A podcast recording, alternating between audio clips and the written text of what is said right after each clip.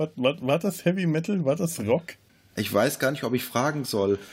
Welches Stück aus dem Film war das denn? Das, das ist, wenn die B-17 auftaucht. Ah, okay. Aber, aber ja. ganz ehrlich, Ukulele, Kazoo, Maultrommel und Triangel, das sind die beschissensten Instrumente, um rocken zu wollen. Es gibt Wobei- nichts Unrockigeres, außer vielleicht noch Blockflöte. Bei Maultrommel und Kazoo zumindest noch, ist die Kazoo auch aus Metall? Äh, Ja, ja, so aus so einem äh. Triangel meine ich. Triangel, Triangel, ist ja. natürlich aus Metall. Es ist zwar kein Schwermetall, aber äh, es, ist, es, ist, es ist Metallen. Äh, Met, es metallt. Naja, mit Metal. Ich hätte auch die Maus auf dem Mars einfach da stattdessen nochmal spielen können. Sehr viel weniger unerwachsen wäre das auch nicht gewesen. Unwesentlich. Ich überlege auch, ob es da einen anderen Song gegeben hätte. Wahrscheinlich Working in a Coal Mine hätte man vielleicht noch erkannt. Das kommt ja dann im Nachspann. Und das ist aber auch nicht wirklich Rock dann. Da war, ist das definitiv nicht mal, nicht mal Hard Rock. Heavy Metal ist das sowieso eher wenig im Film. Heavy Metal! Darum, darüber reden wir heute, über Heavy Metal, über den Film von 1981. Heute werden wir erwachsen. Also Betonung auf werden. Weil äh, Pubertät und so. Pup, äh, pubertäre, äh, äh, äh, Knabenfantasien oder so. So ähnlich hat es irgendwie ein Kritiker äh, beschrieben, was, was, was diesen Film ausmacht. Und ich finde es gar nicht so verkehrt. Sex, Gewalt, Rock'n'Roll, Rock, Rock'n'Roll, Rock'n'Roll, Drogen und Autos. Aber die DVD ist auch ab 16. Also so erwachsen ist es dann auch wieder nicht. Ja, stimmt. Ähm, es, es, äh, das Ganze ähm, basiert ja, äh, übrigens, äh, hallo Lars und ich bin Felo. Das Hallo. man ja am Anfang auch noch Hallo. sagen. Tschüss. Hallo. Hallo. Es freut mich wieder mit dabei zu sein. Ja, er freut mich auch wieder, dich, dich hier zu haben. Wo, äh, sehr schön ist das. Ja, vielleicht müssen wir an dem äh, Punkt ähm, keine Spoilerwarnung anbringen, weil, äh, wie gesagt, 1981, der Film ist jetzt lang genug her, dass, äh, und ich, den, den, den kann man jetzt gesehen haben, auch wenn die, die Video, äh, die VHS-Veröffentlichung irgendwie ein Jahrzehnt hat, hat, hat auf sich warten lassen damals oder länger, weil Ja, sie die Rechte wegen- für die Musik nicht gekriegt haben. Genau. 97 sind die, glaube ich, erst rausgekommen auf Video. Also, Die ich übrigens noch hier habe. oh, Die Original VHS-Kassette. Warte mal, steht da was? Das steht auch noch? drauf? 98, ja, das wird wahrscheinlich dann die deutsche Erstveröffentlichung du gewesen meine sein. Güte. Und- DVD und Blu-ray, stimmt das? Erstmals auf Video. Erstmals auf Video. Wow, warte mal, sieh mal. Äh, wahrscheinlich ein, ein, ein, ein Viertel davon machen kann. Ja, so. Genau, die, die ähm, Blu-ray habe ich auch, die habe ich mir irgendwann mal im Zuge von so einer 10 für 50 Aktion bei Amazon mitbestellt. Die habe ich natürlich auch geguckt, weil ich keinen Videorekorder mehr habe. Ja, nun. Wie? Du hast keinen Videorekorder mehr. Jeder hat doch einen VHS. Videorekorder.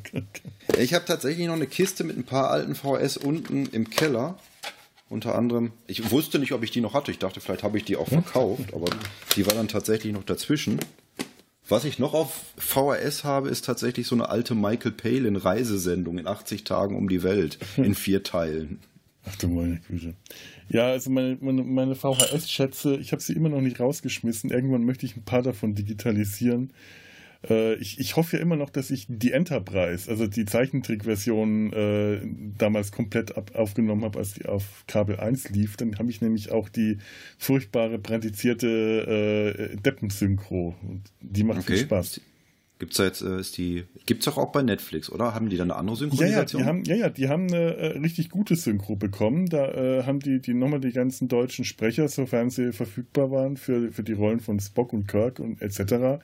bekommen und haben das richtig synchronisiert. Auch ähm, was damals im Fernsehen lief im ZDF in den äh, buh, äh, 70ern, 80ern, ich weiß nicht. Äh, war auch zusammengeschnitten, übel verstümmelt Ja. irgendwie auf äh, die Hälfte der Zeit. Und ähm, das lief in den 90ern alles nochmal auf Kabel 1 und ich, ich hoffe, ich habe es aufgenommen und ich habe die Kassette noch. Und dann würde ich mir das nochmal digitalisieren lassen. Das äh, könnte ein großer Spaß werden. Aber heute äh, geht es um Heavy Metal und ich, ich an, an der Stelle ähm, wir müssen über den Elefanten im Raum reden, nämlich die Political Correctness. Das ist heutzutage ja wichtig. Und ich möchte nicht an jeder Stelle, wenn äh, nackte Titten und äh, Sex und sonstige Sachen auftauchen, wieder von neuem davon reden müssen, auch wenn wir es vielleicht tun. Aber dieser Film ist komplett politisch inkorrekt. Oder zumindest doch ja. es ist halt ein, äh, also es ist jetzt nichts, was man den Kindern in die Hand geben sollte und ich, ich weiß nicht, ob man das vielleicht den heranwachsenden Teenagern zum sexuellen Erwachen, würde ich das auch nicht unbedingt geben. Vielleicht äh, ein, ein, gemeinsamer äh, äh, Filmabend mit den Kindern. Ich glaube, was peinlicheres, unangenehmeres kann man sich kaum vorstellen. Nee. Ja, man muss aber dann auch, es ist, glaube ich, eher schwieriger, dass man aufpassen muss, dass die Kinder, dass den Kindern das, der Film nicht in die Hände fällt, weil sie denken, oh, Zeichentrickfilm. Ja. Und dann fängt er halt mit schmelzenden Menschen an. Ja, also es ist wirklich so ein Film, der äh, ist gewaltverherrlichend, er ist sexistisch, er ist äh, äh, Drogenmissbrauch wird verherrlicht, er ist misogen, er ist, äh, du kannst, du kannst, wenn du willst, Rassismus und Antisemitismus noch äh, rein und raus lesen. Äh, dieser Film ist einfach wirklich nicht politisch korrekt und normalerweise würde ich sowas auch ja, äh, das, das käme bei mir nicht so gut weg momentan. Aber es ist ein alter Film und es, es basiert halt auf ähm, ja, Comics, die wiederum auf der Underground-Comic-Kultur äh, basieren. Also die Underground-Comics gibt es ja schon länger, seit den 80ern, aber das Magazin, äh, Quatsch, 80ern. Seit den 60ern gab es in den USA Underground Comics, einfach als Reaktion auf die, auf, auf die, die herkömmlichen, üblichen Mainstream-Comics, die einfach nur Kindercomics waren. Und ähm, aus dieser Bewegung der Underground-Comics, des, des Booms der 60er, ist später in den 70ern der alternative Comic entstanden und da, da haben sich so äh, Magazine wie Heavy Metal eben äh, sind daraus entstanden, die diese Art von Comics anspruchsvollere zum einen Comics äh, geschrieben haben, aber auch sehr erwachsene Comics vor allem.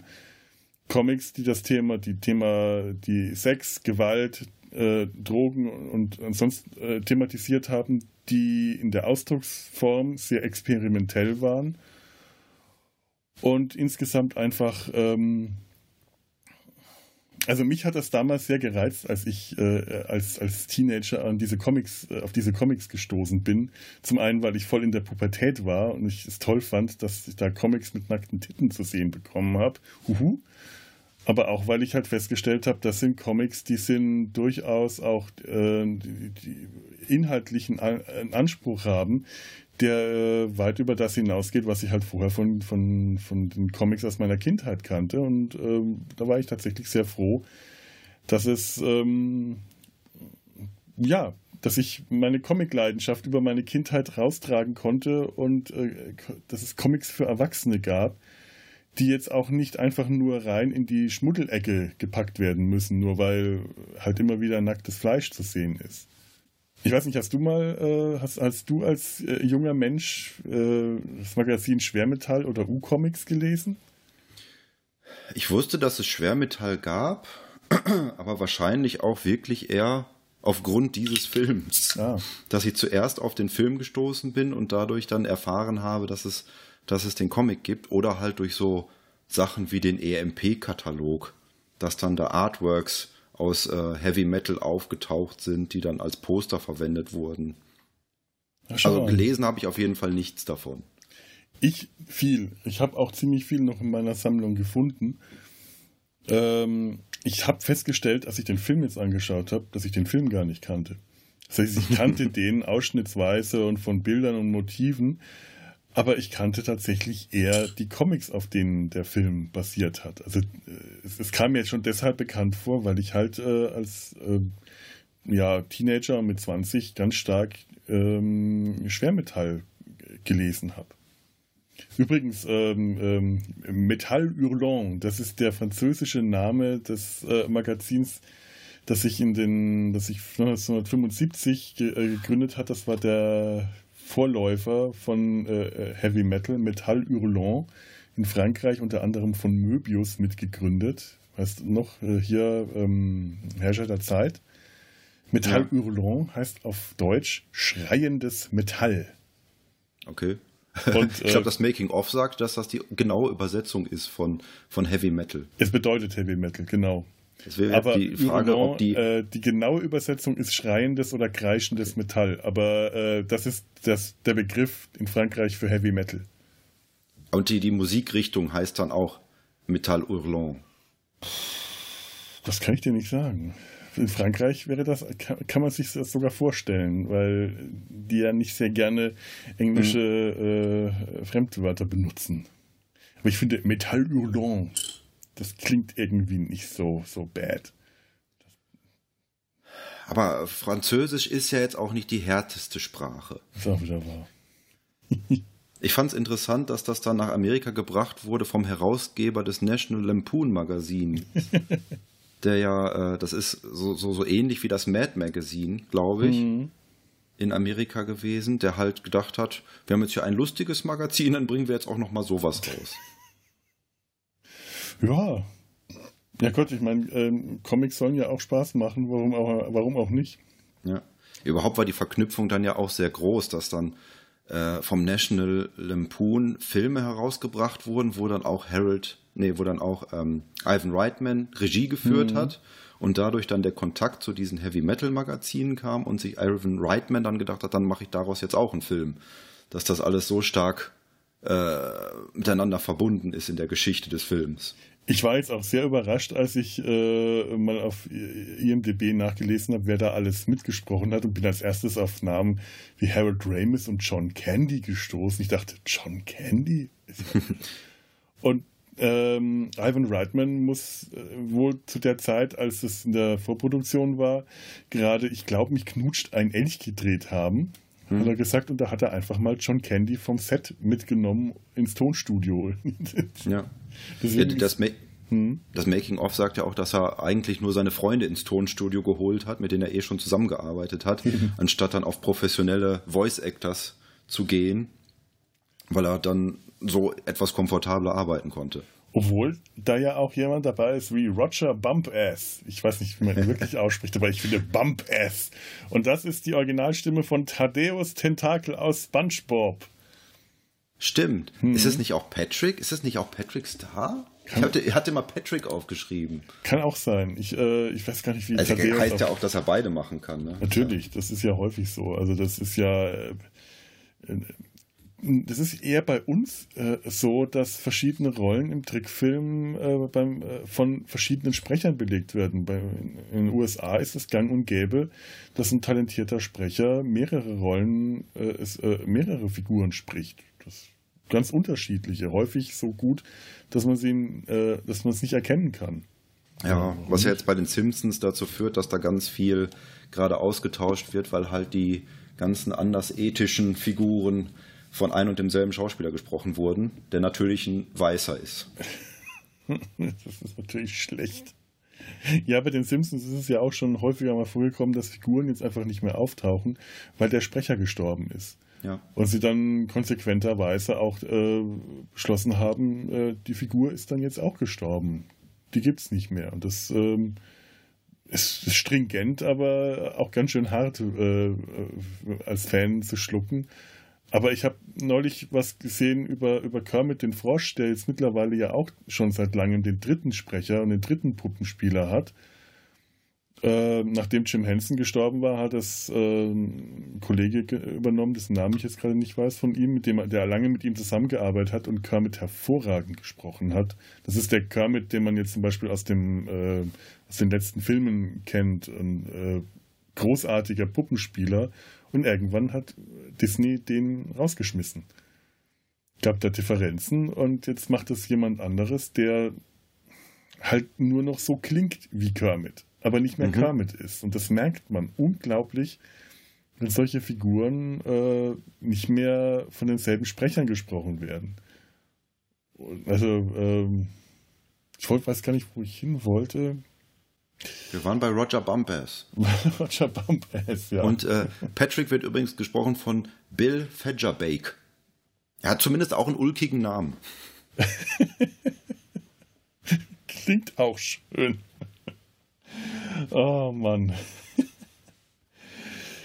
Ja, ähm, ich überlege gerade, ob ich zu den Comics, äh, ach, zu den Comics kann ich später was sagen, wenn wir bei den einzelnen ja, Segmenten des du, Films genau, sind. Genau, du, du, kannst auf alle Fälle dann sagen, inwieweit sie von den Geschichten weggegangen sind oder wie nah sie dran sind, weil ich hatte, habe jetzt wirklich relativ frisch das Making-of gesehen. Mhm. Äh, es ist vor jetzt ungefähr 45 Minuten war es zu Ende, von diesem Zeitpunkt aus gesehen. Ich habe gedacht, bevor wir jetzt den Podcast machen, gucke ich mir noch dieses Making-of mhm. an.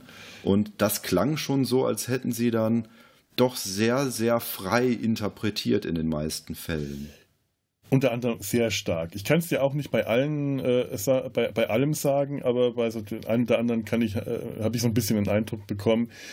Äh, gar nicht unbedingt, weil ich die Comics dann äh, hier habe oder wieder gefunden habe, obwohl ich mir sicher bin, der Richard Corbin Comic, denn der muss irgendwo hier rumfliegen.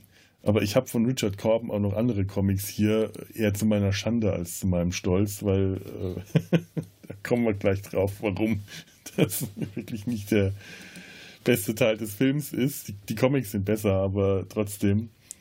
Aber ich habe jetzt einfach mal im Internet geforscht und mal gesucht, wo, äh, wo, wo, man diese Comics finden kann. Ich, ich werde es nicht verlinken, weil das keine guten Seiten sind äh, müsste selber suchen und habe auch nur so einen ganz groben, ungefähren Einblick, inwiefern sich zuweilen die, ähm, die verfilmten Comics von den, also die, die, die, die verfilmten Teile, die Zeichentrickversion von den Comicvorlagen äh, unterscheiden.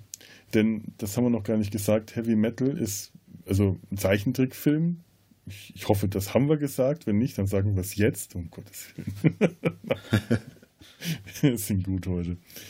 Ähm, der sehr episodenhaft ist. Der wird von einer Rahmenhandlung, äh, es gibt eine Rahmenhandlung, die mehrere Episoden und Segmente äh, mehr schlecht als recht verbindet. Und diese Segmente beruhen zum Teil auf Comics, die vorher im Magazin Heavy Metal erschienen sind und zu Zeichentrickversionen äh, umgearbeitet wurden. Das heißt, äh, Leser des Magazins konnten damals, als der Film 81 rauskam, äh, tatsächlich, äh, wenn sie Glück hatten, ihren Lieblingscomic äh, wiederentdecken in dem Film. Es gab auch einige neue Segmente, die, die komplett neu für den äh, Film geschrieben und entworfen worden sind. Ähm, unter anderem die gesamte Rahmenhandlung ist neu und hat auch verschiedene Versionen gehabt. Und ich würde mal sagen, ähm, ja, was kann man zu so einem Film noch sagen? 90 Minuten lang oder 86, das weiß ich. Also auf meiner DVD ist er 86, aber IMDB steht 90, vielleicht gibt es da verschiedene Versionen. Oder auf meiner VS steht 87. Nun, aber unterschiedliche das. Medien laufen ja auch gerne unterschiedlich lang. Ja, das kann durchaus sein. Ähm, ja, Regie Gerald Potterton, Produzent Ivan Reitman, den hatten wir schon erwähnt, Vertrieb Columbia Pictures, das ist nicht ganz unwichtig, denn äh, mitten in der Produktion äh, wurde ein Vertrieb gefunden, der den Film gekauft hat, nämlich Columbia Pictures, die dann einfach mal eben ähm, den, das Release-Date, also den, die, den, das Premiere-Datum für die Kinopremiere um vier Monate vorverlegt hat, weil sie sich da ein besseres Geschäft erwartet haben. Wer, wie ich, Trickfilm macht, weiß, was das für eine Katastrophe ist, wenn ein äh, sowieso wahrscheinlich schon recht knapper Zeitrahmen einfach mal um vier Monate gekürzt wird. Das ist eine Katastrophe. Das kann man nicht anders ausdrücken. Und leider, wenn man das weiß, sieht man das bei ganz vielen Stellen im Film, wie hektisch unter Zeitdruck die dann arbeiten mussten und wie viele Fehler und Ungenauigkeiten sich dann zwangsläufig eingeschlichen haben. Und die haben ja dann auch schon 15 Stunden Arbeitstage gehabt mhm. zum Ende hin. Es gibt zum Beispiel eine Sequenz ganz am Ende, die wurde dann gar nicht mehr nachgezeichnet. Es ist viel in dem Film entstanden dadurch, dass man halt Rotoskopie mhm. betrieben hat. Also man hat äh, Videoaufnahmen genommen und die dann nachgezeichnet. Da gehen wir später, glaube ich, noch genauer drauf ein. Mhm. Und in dieser einen Szene hat die Zeit halt nicht mehr gereicht. Und dann ist da einfach diese Szene drin, die dann real gedreht ist. Fällt nicht besonders auf, weil es eine sehr atmosphärische Szene ist. Und weil äh, es farblich äh, verändert ja. wurde und ein Effekt drüber gelegt. Äh, es passt stilistisch sogar ganz ja. gut, aber ja. stimmt. Ja. Was kann man noch machen in dem Moment?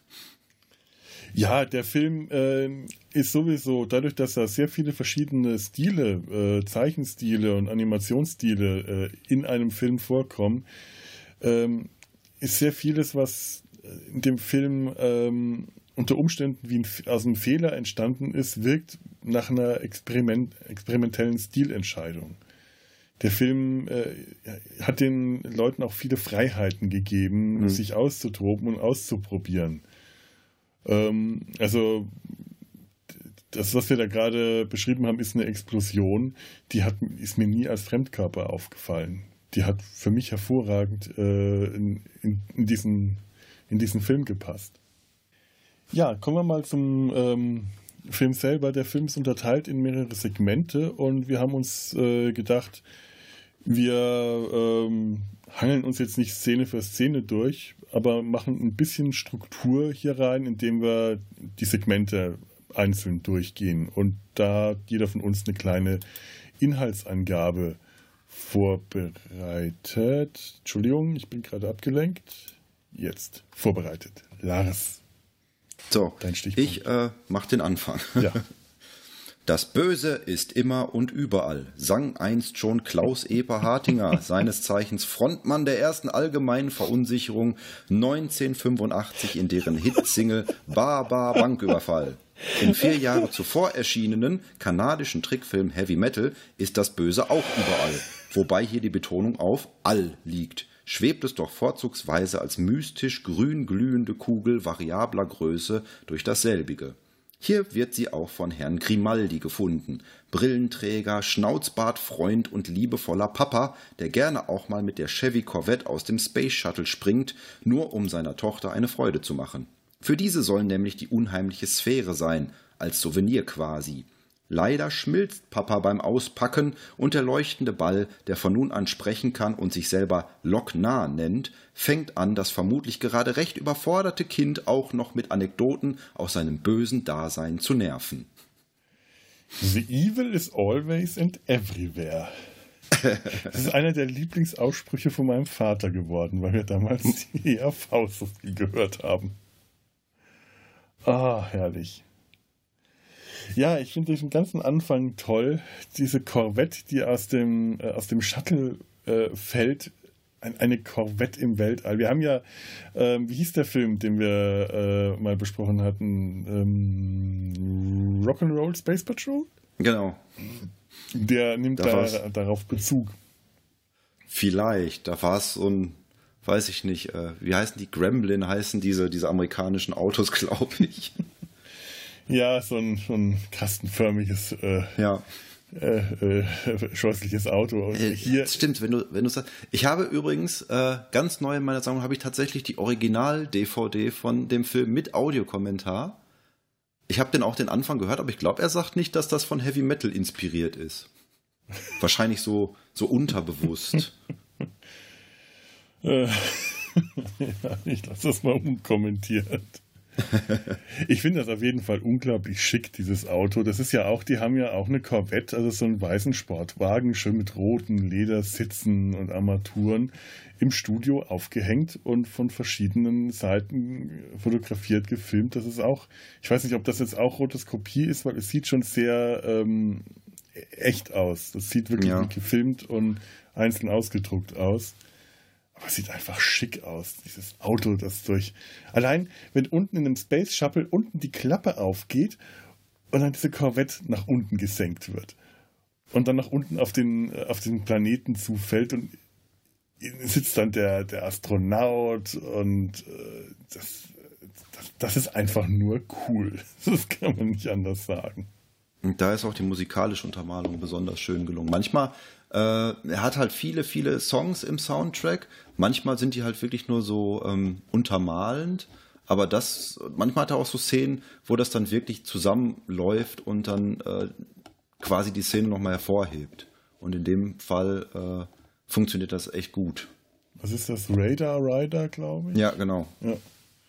Ja, das ist toll. Auch, äh, auch später die Animation, wenn er unten auf der Erde äh, aufschlägt, äh, von wegen äh, sanfte Landung, Soft Landing heißt das Segment, der, ähm, kommt recht, prallt recht abrupt auf dem Boden der Wüste auf. Da siehst du den Astronauten den Hebel ziehen und dann kommt hinten der, der Bremsfallschirm raus, nachdem er schon auf dem Boden ist. Das habe ich mich die ganze Zeit gefragt. Habe ich das jetzt, habe ich mir das nur so gedacht oder zieht er den Fallschirm erst nachdem er gelandet ist? Der ist eine coole Sau, der zieht den Fallschirm erst nachdem er gelandet ist. Da kann man jetzt auch sagen, hier ist äh, Drehbuch Dan O'Bannon, das ist der Herr, mhm. der auch äh, Alien geschrieben hat und Night of the Living ah. Dead. Nee, Return of the Living Dead, Entschuldigung. Okay.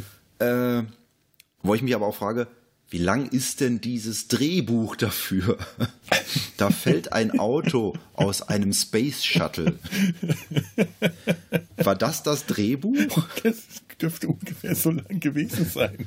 Ich glaube, viel mehr ist da nicht. Aber ich glaube, der hat sowieso viel an dem Film mitgeschrieben. Und äh, natürlich finde ich es auch etwas seltsam, dass das, das, was wir jetzt berichtet haben, gilt in den Produktionsnotizen als zwei Kurzfilme. Mhm. Das ist unterteilt in Soft Landing und Grimaldi. Ja gut, das liegt auch daran, dass die äh, die ganze Produktion nicht in einem Studio gemacht haben, sondern auf mehrere Studios verteilt ja. überall auf der Welt. Was heute bei Langfilmen absolut üblich ist und damals wohl äh, ein ziemliches Novum gewesen sein muss, zumindest wenn man das so den, dem äh, Bonusmaterial der DVD glauben kann. Und das sieht man auch an. Es, ist ein, es sind sehr unterschiedliche Stile. In dem Moment, wo er äh, das Haus betritt, ist es ein anderer Zeichenstil. Also da hat ein anderes Studio wahrscheinlich dran, dran auch gearbeitet. Das sagst du jetzt. Ich glaube, über weite Teile wird so ein Laie jetzt schon merken, dass da irgendwas nicht stimmt. Äh, aber ich finde, viel ist so, bewegt sich in einem gewissen Rahmen noch. Also schon sehr, sehr realistisch, manchmal ein bisschen dreckiger und kratziger, manchmal ein bisschen geradliniger. Ich würde jetzt sagen, gerade am Anfang hier mit Soft Landing und Grimaldi, man merkt zwar, dass dieses Auto dann mhm. aufgesetzt wirkt, weil es so reinkopiert ist, aber ich glaube, das, das wird man noch so als aus einem Guss wahrnehmen, gerade auch, weil der Film erst begonnen hat. Ja. Ich hätte es jetzt auch tatsächlich in einem zusammen äh, wahrgenommen und nicht als zwei Segmenten. Also man, man, man kriegt diese Segmente im Abspann einzeln aufgelistet. Ja. Und daher weiß man, dass es sich um einzelne Segmente handelt. Ich hätte das jetzt auch nicht für zwei Teile äh, genommen, sondern einfach, weil es von der Handlung her zusammengehört, auch als Ganzes zusammengepackt. Aber äh, Gott ja. Ähm, es kann, ich bin mir gar nicht sicher, ob bei Soft Landing nicht auch irgendein Comic tatsächlich als Vorbild gedient hat. Ich glaube aber nicht. Nee, das war auch das komplett war neu geschrieben. Ja. Es gab ja auch eine andere Rahmenhandlung erst. Mhm. Also die zwar auch auf diesem Grimaldi basierte, aber wo es dann keine böse Kugel gab, sondern ein freundliches Karussell. Ja, ja, wo er seiner Tochter dann ein Karussell äh, zeigt und oben auf dem Karussell eine große grüne leuchtende Kugel ist. Also wieder die leuchtende Kugel, das, das äh, unglaubliche Böse. Und äh, die Tochter dann jeweils auf dem Karussell sich auf verschiedene Reittiere oder Reitwägen oder Fahrzeuge setzt, die dann jeweils das nächste Segment, die nächste Episode äh, symbolisieren. Ich weiß nicht, ob das besser gewesen wäre, aber. Ja, wenn man sich die Filme so anguckt, wäre es, glaube ich, zu, zu lieb gewesen für den Film. Ja, auch. Ich fand es tatsächlich sogar interessant, ähm, dass der äh, Astronaut, dass ihr Vater, das Grimaldi, äh, einfach sofort stirbt. Ja. Dass der wirklich in dem Moment, wo er den, die Kiste aufmacht, da gibt es keine große Verzögerung. Der ist drei Sekunden später ist der weggeschmolzen und ziemlich, äh, ziemlich plastisch und äh, also das, das, das kippt auch von einem Moment zum nächsten, von einer sehr heiteren Atmosphäre. Papa ist wieder da, hast du mir was mitgebracht? Und der Papa ohne Helm sieht ja auch schon längst nicht mehr so cool aus wie in dem, äh, wie noch hier hinterm Steuer, weil dann mhm. hat er so eine furchtbare Friese, so ein bisschen drüber gekämmt, mit so einer Stinktiertolle obendrauf, so à la Rogue von den X-Men, so ein weißer Zopf, das ist so, so ein Fukuhila mit Schnauzbart, hat er sogar eine Brille, ich bin mir gar nicht sicher. Sagst du jetzt, vielleicht war das für die 80er eine relativ coole Frisur. Ich glaube, der sah auch in den 80ern nicht gut aus. Der wirkt, das, das äh, ist kein, kein, kein cooler Kopf gewesen. Das ist halt ein Papa. Das ist ein lieber, netter Papa, der seiner Tochter was von der Arbeit mitgebracht hat. Der kommt von der Arbeit zurück. Ich weiß nicht, mit was man für eine Haltung in diesen Film gegangen ist damals, ob man sich gedacht hat, wir sehen jetzt einen, einen Science-Fiction-Film. Er landet halt mit diesem Auto in einem Feld und fährt dann auf dieses alleinstehende mhm. Herrenhaus zu. Also das geht dann schon eher so in Richtung Horrorfilm. Eigentlich schon, ja. Das Herrenhaus hat schon ein bisschen was von Psycho, obwohl am Anfang diese, diese Kornfelder, das wirkt nicht unheimlich, das wirkt nicht düster. Das hat später im Film, wo übrigens keine Kornfelder mehr zu sehen sind, wo das dann Wiese ist, fällt mir gerade mhm. auf. Wo es dann im Dunkeln ist und das Grün leuchtet und dann, äh, wie, wie, gesagt, auch die Explosion, da, da wirkt dieses Herrenhaus dann wirklich düster und bedrohlich. Aber am Anfang hat man noch diese coole Science-Fiction-Atmosphäre, wenn er durch das Weltall fällt, wenn er in der Wüste landet, das Licht und die Farben und ganz tolle Backgrounds. Auch ganz tolle Einstellungen, wenn er durch die Kornfelder fährt. Das Herrenhaus wirkt äh, nett, angenehm. Das wirkt jetzt wie etwas, äh, wo man sagt, ach, das ist schön. Und hat noch keine, für mich noch kein Horror äh, äh ausgedrückt der kam dann wirklich erst ab dem Moment schlagartig, wo er seine Kiste aufmacht und grün angestrahlt wird und zerschmilzt. Ja, aber ich habe schon so, man kriegt schon so vermittelt, der wohnt da alleine mit seiner Tochter. Ja, äh, schon. Wenn da was passiert, dann ist halt jemand ganz alleine. Ja, das auf jeden Fall. Die ist, die ist alleine, da ist niemand ja. da. Ja, es scheint auch wirklich sonst niemand im Haus zu sein. Keine Mutter, keine Haushälterin, kein sonst was, äh, das stimmt. Die Tochter ist halt auch den ganzen Tag alleine, wenn der Papa im Weltall ist, wenn der arbeiten ist. Was immer er da auch macht. Was immer der Und angeblich, angeblich ist ja wohl auch Elon Musk äh, großer Fan des Films, weil der, glaube ich, auch so ein Auto ins Weltall geschossen hat. ja, das kann ich mir vorstellen. Ja. Oh Gott, ich stelle mir gerade vor, wie der dann äh, durchs Weltall damit fliegt, hinterm Steuer sitzt. Oh. Und was ich aber auch finde, ist, der Film äh, startet halt schon mit sehr unheilsschwangerer Musik. Man hat die mm. Columbia Lady und dann kommt ähm, die Musik von Elmer Bernstein die sehr an diese, diese gruseligen Momente aus Ghostbusters auch erinnert, immer wieder. Ja, das stimmt schon. Da hast du natürlich auch wieder recht. Das, äh, ja, vielleicht ist der Anfang doch gruseliger, als ich ihn in Erinnerung habe. Weil die Musik macht natürlich viel aus.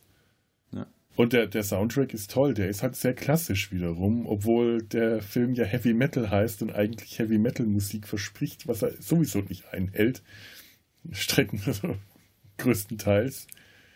Weil wenn, dann ist das eher Hardrock, was man so zu hören bekommt.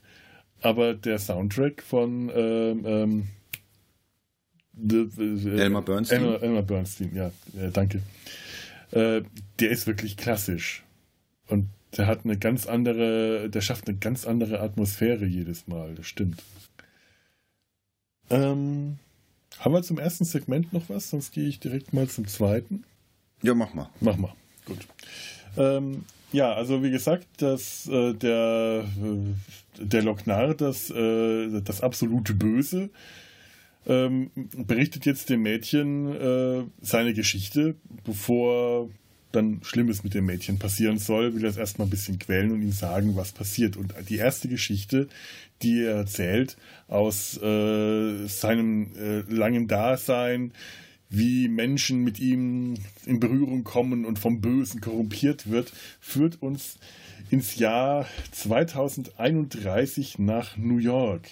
Ein New Yorker Taxifahrer wird in klassischer Film-Noir-Manier in ein dreckiges Spiel verwickelt. Eine sexy junge, verzweifelte Frau flüchtet sich in sein Taxi. Sie wird von ein paar Gangstern verfolgt, die gerade ihren Vater, einen bekannten Archäologen, getötet haben und hinter dem Locknar her sind, einer grün leuchtenden Reliquie, die ihr Vater kurze Zeit vorher an einer Ausgrabungsstätte ausgebuddelt hat und von dem sie nun als einzige weiß, wo sie sich befindet. Harry nimmt sie mit in sein Apartment, schläft mit ihr und verspricht ihr zu helfen. Er begleitet sie zu einer nächtlichen Übergabe. Das Locknar gegen 300.000 Chrono-Dollar. Die Übergabe geht glatt, anschließend jedoch laufen die Dinge aus dem Ruder. Der Gangsterboss zerschmilzt, als er das Loknar auspackt und im Taxi macht die junge Frau Harry mit gezückter Waffe klar, dass sie nicht vorhat, das Geld wie verabredet mit ihm zu teilen. Harry löst das Problem auf die gleiche Weise, wie er auch mit allen anderen unliebsamen Fahrgästen fertig wird. Er desintegriert sie kurzerhand und verbucht die gesamten 300.000 Dollar als Trinkgeld. Kurz und knapp. so viel mehr gibt das ja auch nicht her. Das stimmt. Ich wollte auch noch sagen, als du am Anfang erwähnt hast, äh, ähm, wegen der Spoilerwarnung, es gibt nicht wirklich viel zu spoilern in dem Film. Also wenn man es genau nimmt, gibt es im ganzen Film nur so eine Sache, die man als Twist äh, erwähnen könnte. Das ist wurscht, wir reden. Erzähl, was meinst du? Oder deute es mir an. Bei äh, äh, Hanover Fist sage ich nur. Ah ja, okay. ja, ich fürchte aber, den müssen wir spoilern. Ja, den müssen wir spoilern, aber das ist, ist auch äh, ein relativ kleiner Twist. ja. Sonst ist alles immer. Ich fand die Geschichte auch.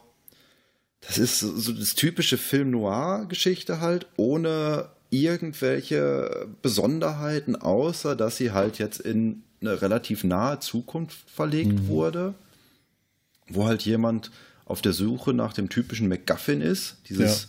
Ding, was halt jeder haben will, was egal ist, was es eigentlich ist.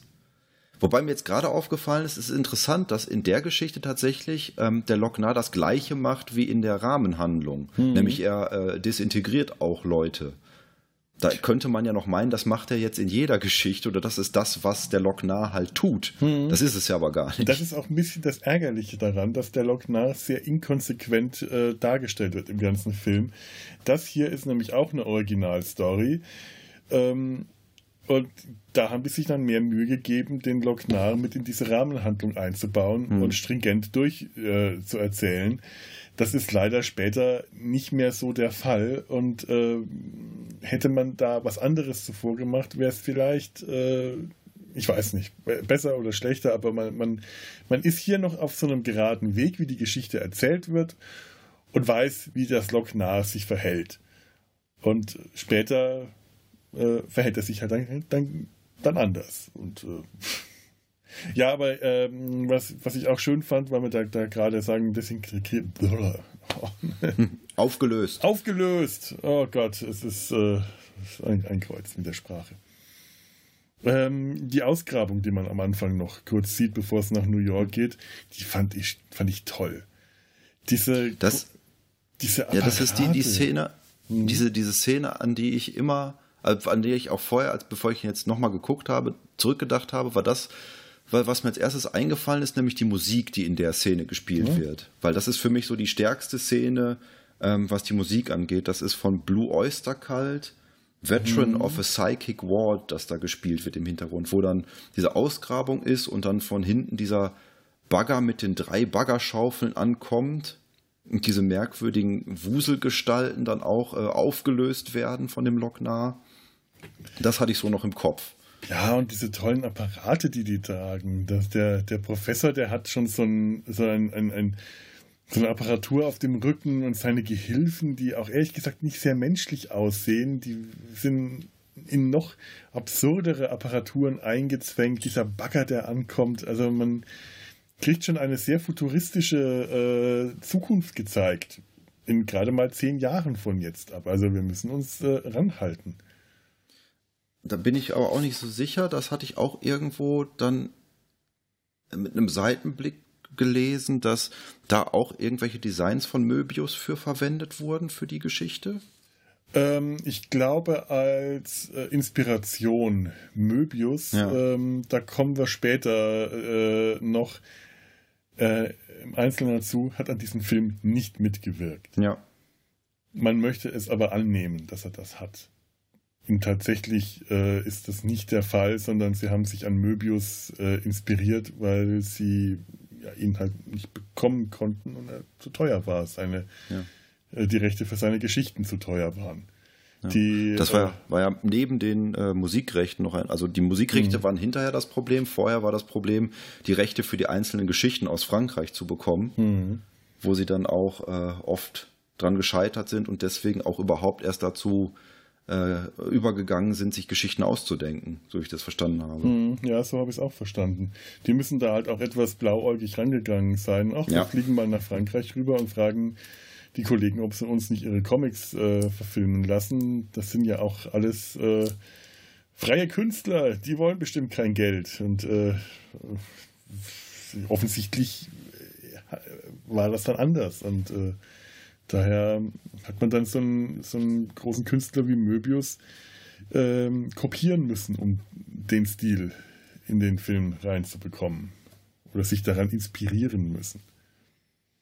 Das ist in dem späteren, im letzten Segment ist das sehr viel deutlicher spürbar als hier, aber man merkt auch hier schon äh, Möbius Anklänge im Design. Ja. Ich habe auch jedes Mal aufgeschrieben, wie der Zeichenstil so ungefähr ist. Ich habe jetzt hier geschrieben, unangenehm, dreckig, krickelig, Robert Crumb, Fragezeichen. Hm, ein bisschen. Ich weiß nicht, Robert Crump, ja, ein bisschen, aber unangenehm krickelig, das passt. Es ist halt ein sehr runtergekommenes New York und da passt dieser etwas krackelige äh, Strich mit vielen kleinen, dreckigen Details, sehr viel Schmutz und äh, die Figuren wiederum sehr realistisch dargestellt. Das passt schon sehr gut. Das ist äh, überhaupt dieses New York ist, ist fantastisch. Also das ist so runtergekommen, dass ähm, es ist gleichzeitig futuristisch. Also das muss mal eine Blütezeit gegeben haben, in der all diese neuen Gebäude entstanden sind. Und die muss aber auch schon wieder ein paar Jahrzehnte zurückliegen, damit das so richtig äh, auf, auf den Hund kommen konnte, dieses New York. Das Ja. ist echt, echt großartig. Wir lernen ja auch den Taxifahrer kennen, der kriegt gerade einen Kunden, einen Punk, der sagt, fahren Sie mich zum UN-Gebäude und Harry Crump, äh, Quatsch, jetzt sag ich Harry Crump, äh, Harry Canyon, der Taxifahrer, der, die Haupt, der der Hauptdarsteller ist, denkt dann halt so auch im Off-Kommentar zu sich, das UN oder UNO, was ist das UNO oder das UN-Gebäude? UN, glaube ich. UN-Gebäude, da gibt es doch jetzt nur noch Sozialwohnungen. Das wurde quasi umgebaut irgendwann. Ja, das war ja dann auch der Trick dieses Fahrgastes, um ihn auszurauben, äh, ihm von hinten eine Waffe an die Schläfe zu setzen und äh, Harry Canyon tritt einfach mal unten ähm, neben dem ähm, äh, ähm, äh, äh, Gaspedal auf einen versteckten, auf einen leicht abgeklappten roten Knopf, der dann hinten seinen Fahrgast desintegriert. Ein Desintegratorstrahl. Ja. Und der, äh, ich glaube, wenn der desintegriert, ähm, desintegriert er einfach so, als er nachher die Frau desintegriert, sieht man sie kurz noch einmal nackt. Da werden die Kleider zuerst desintegriert. Ich finde Das ist ja- wichtig für den Film. Das ist sehr wichtig, ja, ja. Das ist, das ist äh, überhaupt äh, alle nackte Haut und äh, alle Nippel und alles, was man so zu sehen kommt, ist wichtig für den Film. Hat eine tragende äh, äh, Handlungswichtigkeit, Bedeutung, ganz genau. Ich fand es ja bemerkenswert, ähm, dieser rote, rotglühende Desintegratorstrahl, der halt so hinten auf den Rücksitz geht. Äh, was, was löst der auf? Nur äh, organische Materie oder scheinbar aber auch Kleidung, äh, Waffen nicht, denn der hat sein ganzes äh, Handschuhfach voller Waffen, mit denen mit der er bedroht wurde. Sind die gerade so über die Strahlungsmündung alle gehalten worden, wie das bei dem der Fall war? Autositze auch nicht. Autositze auch nicht, ja. Und später äh, ist ja, wenn, wenn sie die, die Geldübergabe gemacht haben und die Frau da hinten sitzt, das Geld scheint er auch nicht aufgelöst zu haben. Oder er wird sich später noch sehr ärgern, wenn der Koffer mit dem Geld auch weg ist. Da analysierst du jetzt wieder zu viel rein. Das muss man nicht so, das muss man einfach so fließen lassen. Ja, aber ich Da habe raucht man sich eine schöne Bong vorher. Wie ich dann auch erfahren habe, dass das ein sehr beliebter äh, äh, Dope-Film ist. ja, Oder damals war. Kein Wunder. ja, der äh, ist ein, ein Film, der in der Kifferkultur ähm, gut angekommen ist, das stimmt. Das kann mir auch, kann mir bei dem Film auch sehr gut vorstellen. Da ist man auch gleich nicht mehr so kritisch. Ja, habe ich auch das erste Mal meinen spontan, also das taucht öfter in meinen ähm, Notizen auf, der Stichpunkt spontaner Beischlaf. Ja, ja, ja, ja, ähm, ganz wichtig in diesem Film auch. Äh, Harry, kann ich mit dir schlafen? Ja, na gut. also wirklich, ja, ja, mach schon, ist, ist okay. Dann legt er sich zu ihm ins Bett äh, und es interessiert ihn erstmal nicht. Äh, er nimmt die, die Frau in sein Apartment mit und er scheint sie ja von Anfang an geil zu finden. Die ist ja auch dem, dementsprechend gezeichnet. Äh, und irgendwie diese ganze Szene, äh, ist halt so ein cooler Hund, dass ihn das nicht juckt, aber wenn sie sich ihm dann nähert, dann zeigt, dann lässt er für sie die Sterne und Streifen aufleuchten. Es ist so, ach, ist alles so ein bisschen, es ist halt Pubertätsfantasie gemischt mit Film Noir. Das, was man im Film Noir nicht sieht, wird hier gezeigt und es macht es nicht besser. Und die Animateure wollten auch gerne mal Brüste zeichnen. Von das allen Studios. Animatoren. Animateure, das Animatoren. sind die Leute aus dem Club Med. Ja, aber das wollen alle Animatoren gerne. Brüste und Penisse. Und Penisse durfte nur einer zeichnen hier in, diese, in diesem Film. Da kommen wir später ja, dazu. Aber den, den, den einen sieht man ja auch nicht. Man sieht, glaube ich, so ein bisschen einen schlackern, wenn ja? der Junge durchs Weltall geschleudert wird. Ja, aber da deutlich. ähm, ja, also. Ich habe jetzt nicht auf Standbild geguckt. Das wusste man auch nicht. Der ist da recht lange im Bild und, und schwebt so nach hinten. Denkst du, ja, ja, ja, wie das, also das ist äh, interessant, wie das trotzdem durch bei 16, für, äh, Alter 16 durchgegangen ist. Das ist, da hat irgendjemand nicht hingeschaut. Nein, also die, ja, die Sexszenen, das ist, das ist alles viel zu, viel zu plakativ. Aber es ist halt auch einfach, ja, ich, ich will mich da gar nicht drüber beschweren. Das ist halt so, in den, in den Comics sind die nicht viel weniger, äh, das sind die nicht viel subtiler so, so sind die halt. Gott ja, das ist eine Verfilmung eines Comic-Genres, das äh, genau sowas darstellen wollte. Eigentlich mag ich die Geschichte auch, weil es eine, eine runde Geschichte erzählt. Mhm. Aber so richtig spannend äh, unterm Strich ist sie dann auch nicht, weil sie halt wenig mhm. wirklich Überraschungen bietet und auch so von, von den Designs dann die, äh, die bösen Gangster. Der, der Hauptgangster hat halt so ein merkwürdig rotes Schwabbelgesicht, sind aber, glaube ich, auch Menschen. Es tauchen Außerirdische immer mal wieder am Rande auf. Mhm. Auf dem Polizeipräsidium wird mal ein Außerirdischer irgendwie des, des äh, Gebäudes verwiesen, woraufhin Harry Canyon auch nur kommentiert, äh, blöde Ausländer oder so. Damn illegal aliens, ja. Ja, da ist mir auch aufgefallen, nachdem sie den wegbringt, sieht man im Hintergrund einen großen Tank mit einer Flüssigkeit, in der ein nackter Mensch drin rumschwimmt und zwei Polizisten äh, untersuchen äh, sein, sein, sein Röntgenbild auf dem Bildschirm. Sieht man auch nur ganz kurz, da habe ich ein paar Mal okay. zurückschalten müssen, um das zu sehen. Ist ein also es gibt so absurde kleine Details, äh, die man in dem ganzen Film immer wieder finden kann. Zum Beispiel, äh, wenn man genau hinschaut, sieht man im Straßenverkehr von New York das Space Shuttle vom Anfang wieder im Hintergrund okay. durchfahren. Und an irgendeiner Stelle ist Robbie, der Roboter aus äh, mhm. Forbidden Planet, der Hotdog-Verkäufer, der Hotdog-Verkäufer, von dem äh, Harry Canyon sich sein, sein Würstchen holt. Mhm. Und solche, solche Kleinigkeiten. Das, das macht schon Spaß, weil man sehr viele kleine Details entdecken kann. Aber nee, also spannend äh, ist, ist anders. Das ist schon klar. Ich bin ja sowieso auch ein Freund von Episodenfilmen, weil selbst wenn du eine Episode hast, die dann dich nicht so groß interessiert oder nicht fesseln kann, äh, ist es halt auch schnell wieder vorbei. Ja. Das war ja in dem Fall. Also wie gesagt, ich fand das jetzt nicht so schlecht. Ähm, hab mich dann aber auch schon innerlich irgendwann so ein bisschen auf die nächste Episode wieder gefreut. ich habe mir das heute nochmal, äh, ich, habe es mir heute zum Frühstück nochmal angeschaut, damit ich es gerade frisch habe. Und das ging mir jetzt gerade nicht so. ich dachte, ach komm, ich nicht, kann, kann ich die überspringen?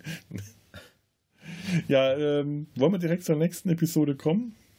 Ja, ähm, der, der, der Film oder diese Episode geht dann auch zu Ende, spiel, springt dann zurück in ähm, die Rahmenhandlung. Ich weiß nicht, ob du die nochmal aufgreifst. Also der, der Loknar mhm. spricht halt immer noch mit dem Mädchen und er sagt dann, ich habe das hier aufgeschrieben, das war deine erste Lektion. Und ich habe mir gedacht, welche Lektion denn? ja, was, was kann man jetzt daraus lernen? Hm, äh, Nichts. Da kann man raus, was draus lernen, was ich mein, immer es auch sagt. Das Loknar, äh, was, was, was ist jetzt, äh, was ist da jetzt Böses mit dem passiert? Er hat äh, ein paar Leute aufgelöst, aber äh, dass, es, dass er Menschen korrumpiert hat, die nicht schon vorher böse gewesen wären. Weißt du, der, hm. der Professor scheint nicht böse geworden zu sein, zumindest ist uns das nicht gezeigt worden. Die Frau vielleicht, weil sie halt am Schluss gierig war und Harry betrügen will, indem sie das ganze Geld behält, aber Harry war schon von vornherein ein Arschloch. Äh, also er bringt sie einfach um. Das scheint für ihn aber normal zu sein, äh, weil New York und äh, so, keine Ahnung. Die Gangster waren schon von vornherein Gangster.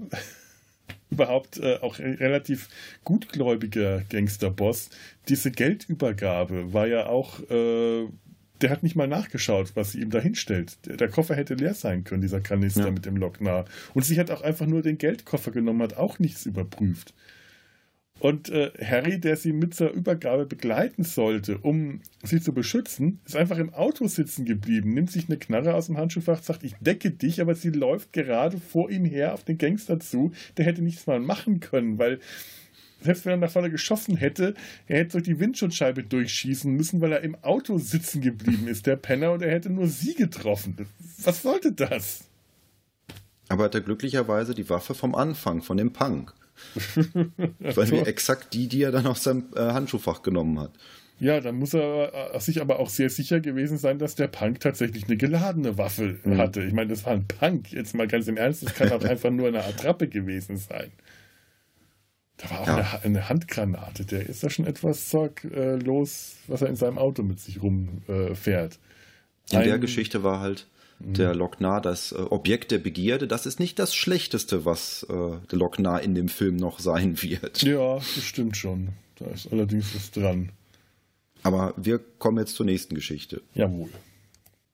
Ähm, Ach, bin ich wieder. Das, das, das, das bist du, ja. Das ist, äh, das ist Daniel. Ich dachte jetzt schon gerade, huch. Ich habe ja ich habe, äh, es wird jetzt noch mal etwas länger.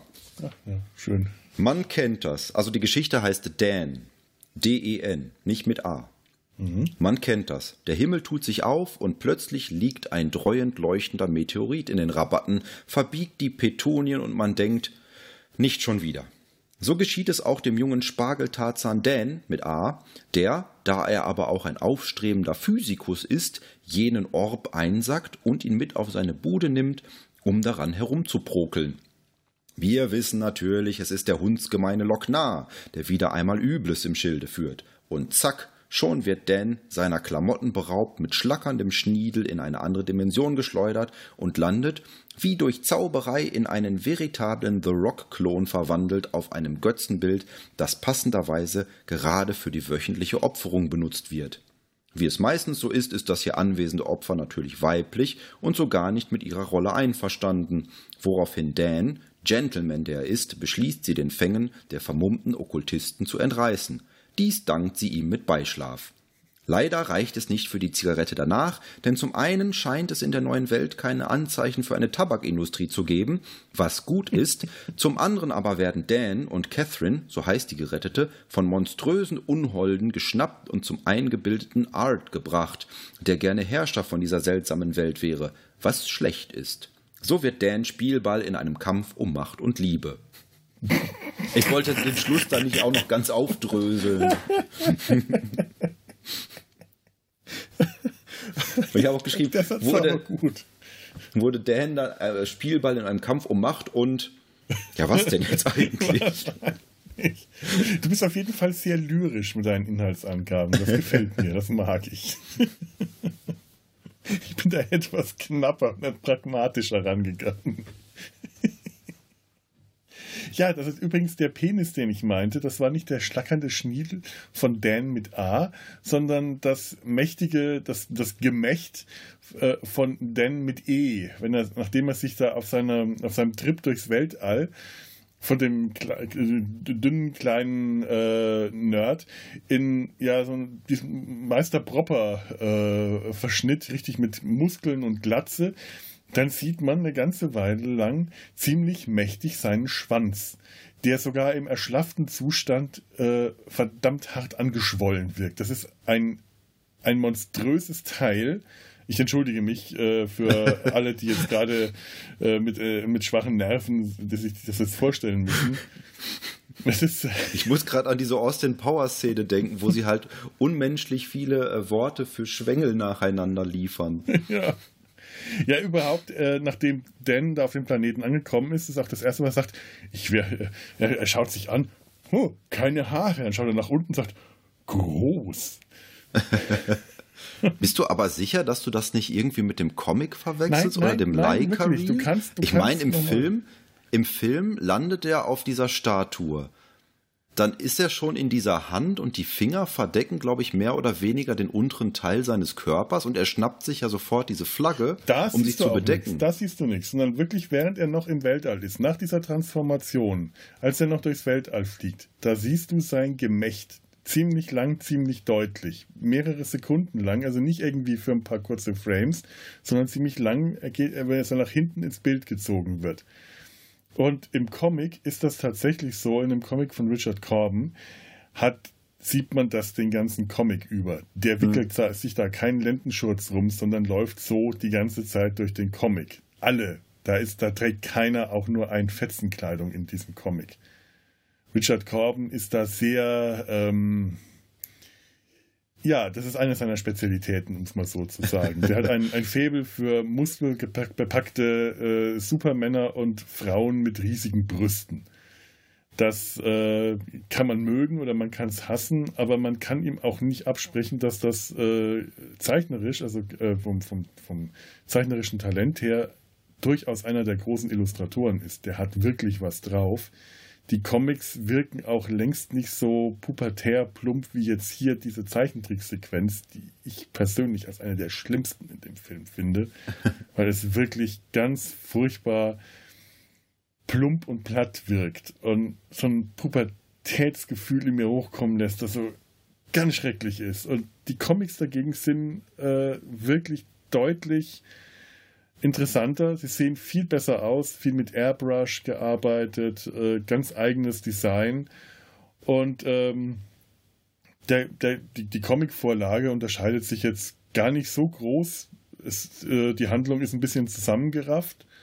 Aber es ist der erste Teil eines Mehrteilers. Also Dan ist eine mhm. ganze Comic-Reihe, die genau an dem Ende, wo äh, der, der Story ist es ja so, er muss ja losgehen, um den Loknar von der Königin äh, zu holen, damit der Rebellenführer irgendein Ritual vollführen kann und ähm, Dan hat Geschlechtsverkehr mit der Königin, dann mhm. flieht er vor der Königin, dann äh, rettet er seine Freundin und sie fliegen dann auf irgendeinem Reitvieh äh, in, in, äh, über den Planeten hinweg, nachdem Dan das Loknar verschmäht hat. Denn er könnte sich damit zum Herrscher machen, weil der mhm. Rebellenführer und die Königin sich gegenseitig irgendwie getötet haben, weiß ich gar nicht mehr. Und er verschmäht Bitte? das aber und sagt, nein, nein, das ist besser so. Und sie sagt zu ihm, aber du könntest damit zur Erde zurückkehren. Dann sagt er, aber hier gefällt es mir besser, denn hier bin ich Dan. ja, kann man jetzt und der Lok kann man verstehen. Ich mag aber auch die Reaktion vom Loknar nach der Geschichte, der dann sowas sagt wie, äh, ja, da hat es mal nicht so funktioniert, wie ich mir das gedacht habe. Aber ist ja auch egal, ne? Ja. Bin selbst, trotzdem böse. Selbst wenn es mal nicht so funktioniert, beim nächsten Mal, da klappt es dann wieder. da bin ich wieder böse. Übrigens die Freundin, also äh, Catherine, die, die ja auch von der Erde kommt, die ihm sagt, mhm. ich komme von, äh, er rettet sie und dann hörst du immer so als ich, so als äh, so Off-Kommentar die Stimme von John Candy, der den jungen Dan, äh, der beide spricht, den, ja. den äh, muskulösen Dan und aber der ich der, der, der, der Ich-Kommentar, der, der, der Off-Kommentar, das ist noch der junge Dan, der, mhm. der Nerd. Und da spricht dann John Candy mit so einer nerdigen hohen Stimme. Das ist schon irgendwie ganz drollig. Äh, er sagt, ah, endlich mal so eine tolle Frau und ich möchte, ich traue mich nicht, sie anzureden. Und dann kommt doch wieder nur dasselbe raus. Kommst du auch von hier? und sie erzählt ihm dann, dass sie eigentlich tatsächlich von der Erde stammt. Aus der britischen Kolonie äh, von Gibraltar. Und ich habe nichts, womit ich dich belohnen kann, aber wenn dir irgendetwas an dem hier, was ich habe, gefällt, also sie bietet sich ihm an. Es ist wirklich, wenn dir irgendwas von dem, was ich hier habe, gefällt, dann äh, kann, kannst du mich nehmen. Hm. So, äh, äh. so schmuddelig. Und der Unterschied zum Comic ist, äh, dass sie im Comic eine über 80-jährige Frau war, die im 19. Jahrhundert in der britischen Kolonie von Gibraltar ja. gelebt hat und auf diese Welt gezogen wurde und warum sie das rausgelassen haben. Sie hätten es ja gar nicht zeigen müssen. Aber nur das irgendwie in zwei Sätzen gesagt. Die britische Kolonie Gibraltar, ja, das klingt zwar irgendwie toll, aber damit kann keiner wirklich was anfangen und es bringt auch nichts. Aber zu sagen, ich stamme aus dem, äh, aus dem Jahr 1800 so und so und in meiner Welt war ich äh, 84 und konnte kaum gehen. Das sagt, das würde eine ganze Menge erzählen. Das würde nämlich sagen, okay, ähm, diese Welt, in die man hier gezogen wurde, die scheint Menschen von der Erde anzuziehen, aber jenseits von Zeit und Raum. Also das Zeitkontinuum ist ein ganz anderes. Und äh, kriegen neue Körper, ganz unabhängig davon, in welchem Alter, in welchem Zustand sie damals waren. Also da wäre was erzählt worden. Und da wäre halt auch erzählt worden, warum sie äh, sich, nachdem sie gerade ihr Leben gerettet bekommen hat, diesen Muskelprotz äh, sich dem anbietet und mit ihm schläft, ist halt, wäre eine ganz andere Geschichte, wenn man weiß, okay, die war über 84 und jetzt nutzt sie die Gelegenheit, nochmal mhm einen jungen Körper zu haben und einen äh, geilen Typen zu sehen, um es mal ganz dumm und derb zu sagen. Und in dem Film ist sie halt einfach nur willig. Und das, das ärgert mich daran. Die ist einfach nur da und willig und macht. Das, das, das ist so. Das andere wäre nicht viel besser, aber es wäre so ein bisschen besser gewesen. Vielleicht. Vielleicht, ja, ich weiß. Aber. Also, er hat, er hat mich schon ein bisschen gestört ich fand auch generell durch diese, durch diese, diese, diesen, diesen Aufsprecher, äh, in dem John Candy halt den, den jungen Dan spricht, den, nicht den jungen, den nerdigen, kriegt das Ganze so eine, so eine, wird, wird so eine Spur in die, in die Lächerlichkeit, in die Albernheit gezogen, die ich. Ich glaube, das ist ja auch wieder Ivan Reitman zuzuschreiben, mhm. der halt damals gesagt hat, ich kann gut Comedy. Deswegen bringen wir da auch ein bisschen Comedy mit rein. Ja, wahrscheinlich. Weil wahrscheinlich die Ursprungsgeschichte von Dan jetzt auch wenig Comedy enthalten haben wird. Nee, eigentlich keine. Ja. Also die ist ähm, in ihrer Absurdität äh, nicht unkomisch, aber es ist keine Comedy, es ist keine Komik, keine, kein, kein komischer Comic. Komischer Comic, ja, äh, weißt du, was ich meine. Ich möchte noch erwähnen, dass äh, Richard Corbin ja auch Ende letzten Jahres gestorben ist. Mhm. mhm. Da ist das äh, relativ aktuell. Dass, ich dachte, das wäre auch so ein, so, ein, so ein Punkt, warum wir auf diesen Film gekommen sind. Stimmt aber gar nicht. Stimmt gar nicht, nee. Nee, ich bin auch wirklich erst äh, später drauf gekommen, nachdem ich das gesehen habe, dass das Richard Corbin war, weil ich, ver ich verbinde Richard Corbin halt wirklich mit seinem Stil sehr mit diesen ähm, ähm, plastischen Airbrush-Illustrationen. Äh, das sind wirklich nicht einfach gezeichnete Comics, das ja. sind gemalte Comics. Und hier äh, fehlt das so ein bisschen, weil man das halt nicht animieren kann mit, mit Airbrush. Ja. Das ist auch so, man merkt, dass sie versuchen, da irgendwas Besonderes draus zu machen, weil der halt sehr viel mit so harten Schattenkanten arbeitet, mm. wo dann auf der einen Seite dann, weiß ich, mit so einem grünen atmosphärischen Licht beleuchtet bist und der Rest ist dann halt in, die, in, in Schatten getaucht, in lila.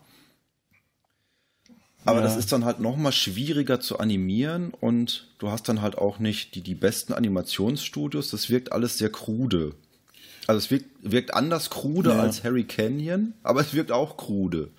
Ja, aber Harry Canyon war, war besser animiert, waren die Figuren waren in sich äh, stringenter gezeichnet, die waren nicht so schnell off-Model. Also, äh, und hier, die Figuren sind permanent off-Model, also äh, nicht die, die, die, die bleiben nicht konsi äh, konsistent in sich. Die sehen von Szene zu Szene anders aus. Äh, Dan hat mal riesige Muskeln, dann ja. ist er wieder schmaler. Die die Proportionen stimmen nicht. Das ist furchtbar. Das kannst du kaum anschauen. das fängt ja schon damit an, dass er dann in dieser Welt landet und er ist komplett blau-lila. Hm. Und weil du den so siehst, denkst du zunächst, äh, na gut, der ist jetzt äh, irgendwie erwachsener geworden, hat keine Haare mehr, ist muskulös und ist halt blau-lila geworden. Ja, Erst später auch. merkst du, das lag bloß an dem Licht in dieser Szene, denn er hat so gesunde braune Hautfarbe. Ja, aber das, das kommt alles irgendwie nicht so richtig, richtig rüber. Ja, es ist schon ganz komisch. Also, das ging mir auch so. Ich meine, die hatten auch wirklich ein Problem. Die mussten diese zwölf Minuten in neun Wochen animieren. Das ist eigentlich nicht mhm. machbar. Das ist, äh, das ist da, äh, Columbia Pictures hat damals ja den, den Termin vorgezogen äh, und darunter hat unter anderem die Sequenz ganz stark gelitten. Und noch dazu kam, dass sie, äh, ich glaube, das ist in London äh, animiert worden, das gerade, kann das sein? Ich bin mir nicht sicher, wo das Studio so. war.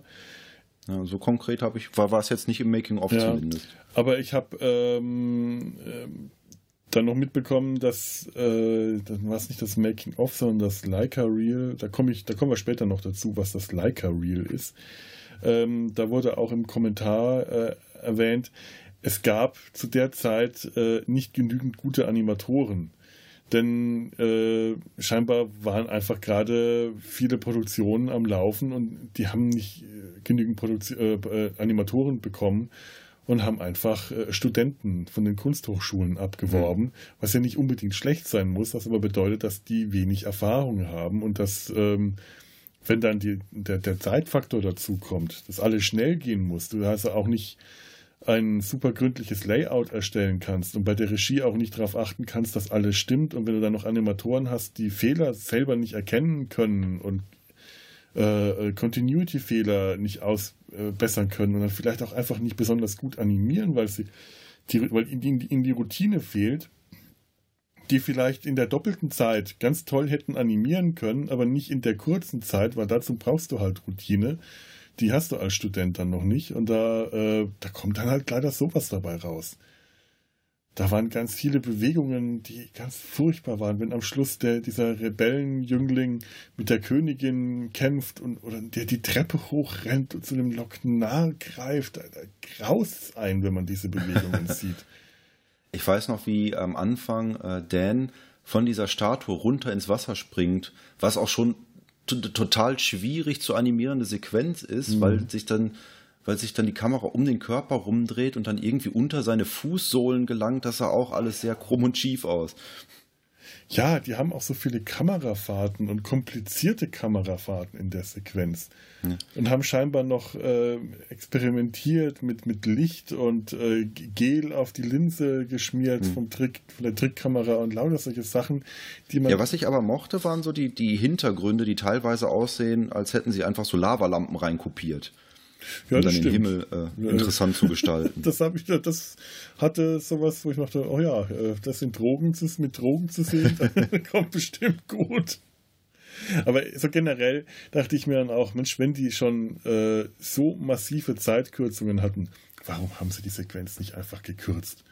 Warum haben sie bei der Sequenz nicht einfach äh, Szenen gekürzt oder Dialoge gekürzt? Du hast immer wieder Stellen, die so langwierig sind, weil halt der, Offspre der, der Offsprecher so lange drüber spricht, aber das nicht irgendwie eine Szene ist, in der sonst irgendwas passiert, sondern die nur dazu da ist, dass der Offsprecher drüber sprechen kann und die Figuren sich dazu bewegen, bis man zur nächsten Szene kommt. Das hättest du alles rauschen kürzen können und diese Sequenz auf, was weiß ich, nicht die Hälfte, aber vielleicht auf drei Viertel kürzen können. Äh, von, statt in zwölf Minuten, was weiß ich, acht oder zehn Minuten, das Ganze wäre äh, kompakter gewesen. Es hätte besser funktioniert, meiner Meinung nach. Und sie hätten halt auch einfach nicht das, äh, das Zeitproblem hätte sich nicht so sehr auf die Animation ausgewirkt dadurch. Sie wären etwas entzerrter, hätten etwas entzerrter arbeiten können. Und dann haben sie wahrscheinlich den Satz gekürzt, ich bin übrigens 84 Jahre alt. Der ist dann wahrscheinlich runtergeflogen. Der ist wahrscheinlich haben sie den nie drin gehabt. Ach man. Übrigens ist mir aufgefallen, die Welt heißt Neverwhere Mhm. Das kommt später nochmal, später nochmal ganz wichtig. Liebe Kinder, ich glaub, merkt euch glaub, das was. Ich glaube, die Welt, die Welt selber heißt, glaube ich, Neverwhere. Dieser Kurzfilm von, von Richard Corbin, den ah, ja. ich dir geschickt habe, der hieß doch auch Neverwhere. Ähm, So wie der spätere Neil Gaiman-Titel. Äh, Da musste man immer gucken, wenn man danach genau. gesucht hatte. Ja, jetzt komme ich gerade durcheinander. Ähm, richtig, falsch, keine Ahnung. Entschuldigung, ich bin, jetzt, ich bin, bin, bin gerade etwas verwirrt. Ich würde mal sagen, Ich glaube aber, ich fand den Film etwas besser als du. was ist möglich? Schlechter ist auch kaum möglich. ja, hast du noch was zu der, äh, dem Segment? Ähm, nee, eigentlich nicht. Ach doch, eine, eine Sache habe ich noch. Mhm. Äh, da sind diese Kultisten. Ähm, man hört das total schlecht in der, in der äh, englischen Synchro, aber angeblich beten sie einen Ulusk an, was rückwärts ist für Cthulhu. Ach ja, richtig. Und die Dame, die dann, ähm, also die nachher sich auch als diese, diese Königin des Landes entpuppt, die äh, trägt auch so eine Tentakelmaske. Ja, stimmt. Jetzt steht wo du es sagst. Ja, Aber dieses Monster, was nachher aus diesem Pool aufsteigt, sieht nicht aus wie Cthulhu. Das sieht ja aus wie äh, das kriechende Chaos. stimmt. Jörg. Äh, aha. Was? Kenne ich das? Was ist denn das kriechende Das ist Chaos? hier, ich, ich äh, mache hier äh, HP Lovecraft. Ah, okay. Ich, ich bin kein Lovecraft-Experte. Also äh, komplett gar nicht, leider. Aber das stimmt auch nicht. Es ist nicht das kriechende Chaos. Wer ist denn das kriechende Chaos? Azathoth? Ja, normalerweise ich, aber wenn ich mich hier in meiner Wohnung umschaue. Aber das kann ich dir nicht sagen. So werde ich zuweilen genannt von meinen äh, Feinden und Verehrern. Das kriechende Chaos. So, dann kommen wir zur nächsten Geschichte. ja. Ich habe, warte, ein, auf der nächsten Die- Seite habe ich noch eine, eine Sache gefunden und zwar, hast du die deutsche und die englische Fassung geguckt oder nur die englische? Nur die englische. In der, da gibt es diesen einen, äh, dieses eine Fantasiewesen, Barbaren, mit dem Dan nachher durch die Gegend zieht. Norl heißt der. Der spricht im, im Englischen, spricht er ganz normal. Im Deutschen hat er halt so ein, so ein wilden, äh, äh, so ein wildes Idiom noch mit da drauf. So, Norl bringt dich zu Tempel. Norl zeigt dir, wo lang geht. Stimmt, im, äh, im Original spricht er gut Englisch und das wird auch von Dan kommentiert. Für einen Ja. Bären spricht er gutes Englisch. Ja. Ich habe mich dann auch gefragt, wie viele von den Leuten stammen eigentlich ursprünglich von der Erde? Vielleicht alle, die menschlich aussehen oder auch Norl? Das hatte ich jetzt so rein interpretiert, dass eigentlich alle, die, die menschlich aussehen, von der Erde stammen. Aber wenn er, wenn er gut Englisch spricht, vielleicht war er dann, vielleicht äh, stammt er ja von der Erde, war aber äh, auf der Erde ein Dackel oder so. Ein Pudel. Und sind dann diese Riesenbienen, sind das auch früher Menschen gewesen? Wer will denn gerne in einer Fantasy-Welt eine Riesenbiene sein? Oh, ja, ich, ich gebe zu, das hat jetzt nicht so einen großen, äh, aber ich, ich, ich, hab, ich war noch nie Biene. Ich weiß nicht, was, äh, vielleicht ist es ja geil, Biene zu sein. Es ist ja, kann ja, kann, kann ja sein. Weißt du noch nicht? Vielleicht ist es toll, eine Biene zu sein. Da müssen wir so ein T-Shirt von machen. Vielleicht ist es geil, Biene zu sein. Keine Ahnung. So, jetzt bin ich aber fertig hier. Gut, dann äh, kommen wir zu Cliffhanger. Wozu wir jetzt kommen, das erfahrt ihr im zweiten Teil dieser Folge und die findet ihr auch hier in der Innovationsmediathek. Und bis dahin ähm, lebt flott und in Frieden. Tschüss.